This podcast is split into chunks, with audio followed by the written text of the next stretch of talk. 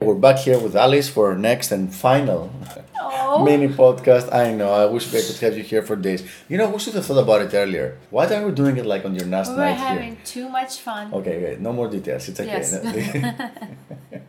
now everybody thinks we're talking about sex and stuff and we're talking about food. But Yes. and I'm like, I'm gonna say it's about food, and now nobody's gonna believe me. Anyway, we're not gonna talk about food. I remember you telling me earlier on, and I was very surprised about all the things you have read. And the most important is that you are the pretty much the only female ever that when I said that women are resources, you were like, yes, of course. And they were the, you were the resources that the men among the resources that men were fighting upon for. Yes. And then you breached the subject of polygamy. And I remember you telling me like that um, guys pursue polygamy because that's what they're designed for. But Well, I mean, so I'm sure there's a often quoted study about polygamy while it's not being um, in the Western society a socially acceptable practice. When you analyze the genetics of people in the Western societies, you see actually it's a lot more prevalent than we think. Yes, both among the men and among the women. I mean, polygamy has developed for a number of reasons to diversify your gene pool, to maximize the chance that your genes will, will get passed down, etc., etc., etc. We're not going to talk about evolution and reasons here, but about maybe uh, what, what, what people would find acceptable up to a certain point in, in their relationship in terms of However, what we'll find acceptable really changes like on a decade per decade basis. Some of the stuff that's happening now, for example, in China or in mm-hmm. Japan, mm-hmm. would be not just unacceptable, unthinkable 25 years ago. It would be like a revolution. And so we're talking about the social construct. Polygamy is mm. pretty much programmed inside males. And I remember you telling me that mm. if you have a relationship mm-hmm. or if you're married, for example, to a really cool alpha male and you're very happy, you're not gonna mind if he has sex on the side.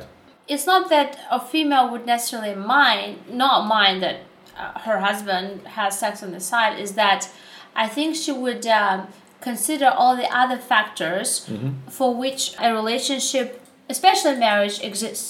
It is a very recent construct to think that that marriage is an institution of love throughout the human history it was never about love it was never about sex. Marriage was always about two or three things. One is solidifying economic status in the society keeping the status of the family on a certain level.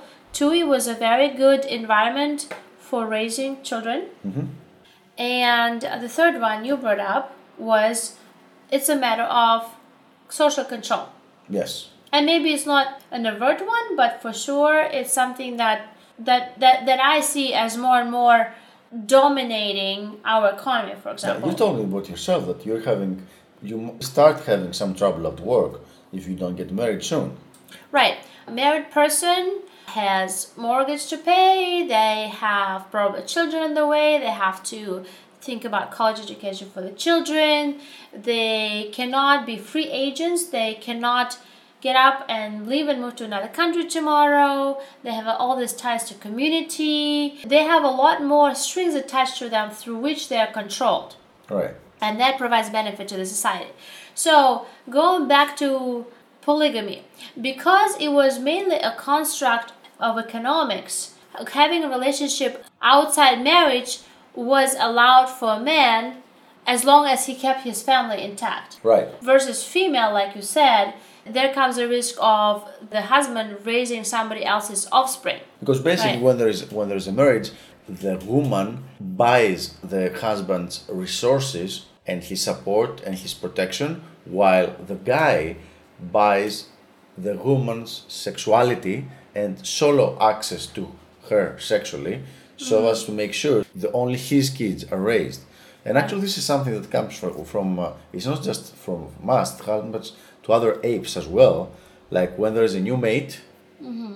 very often he will kill all the offspring of the previous mate mm-hmm. because he wants to make sure that all the resources of the that are being brought to the family unit within quotes are being given to his own offspring. Right. You dedicate your resources to propagating your own genes Right, as opposed precisely. to other people's genes. Yes. Basically, you would not divorce a guy because he cheated on you if everything else was perfect. But it wouldn't be cheating. It wouldn't be cheating, right?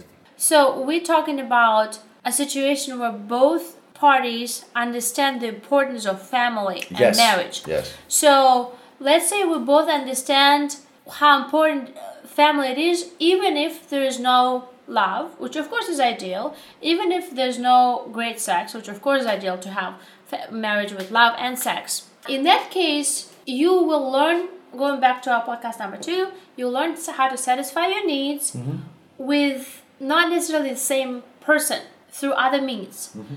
However, you will also take care not to Disrupt the family disrupt unit. dif- disrupt the family unit. So you do it in a way that is not throwing things into your spouse's face. Of course. You would do it in a way that is still shows that you deeply care and your family is number one. And this is something you do because you have biological urges. Mm-hmm. In that case, I think it's easier to make that case. I mean, let's say that comes to light and um, and an affair or fling, you know, is exposed.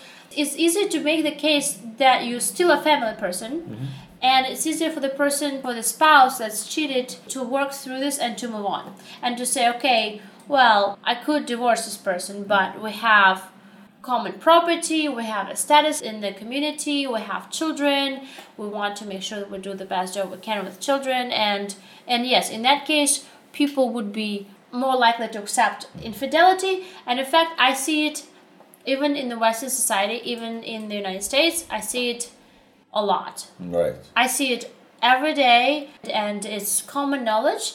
And spouses accept it just as cost of having access to a highly desirable alpha male, but who's also a great husband and great father, but not necessarily loyal.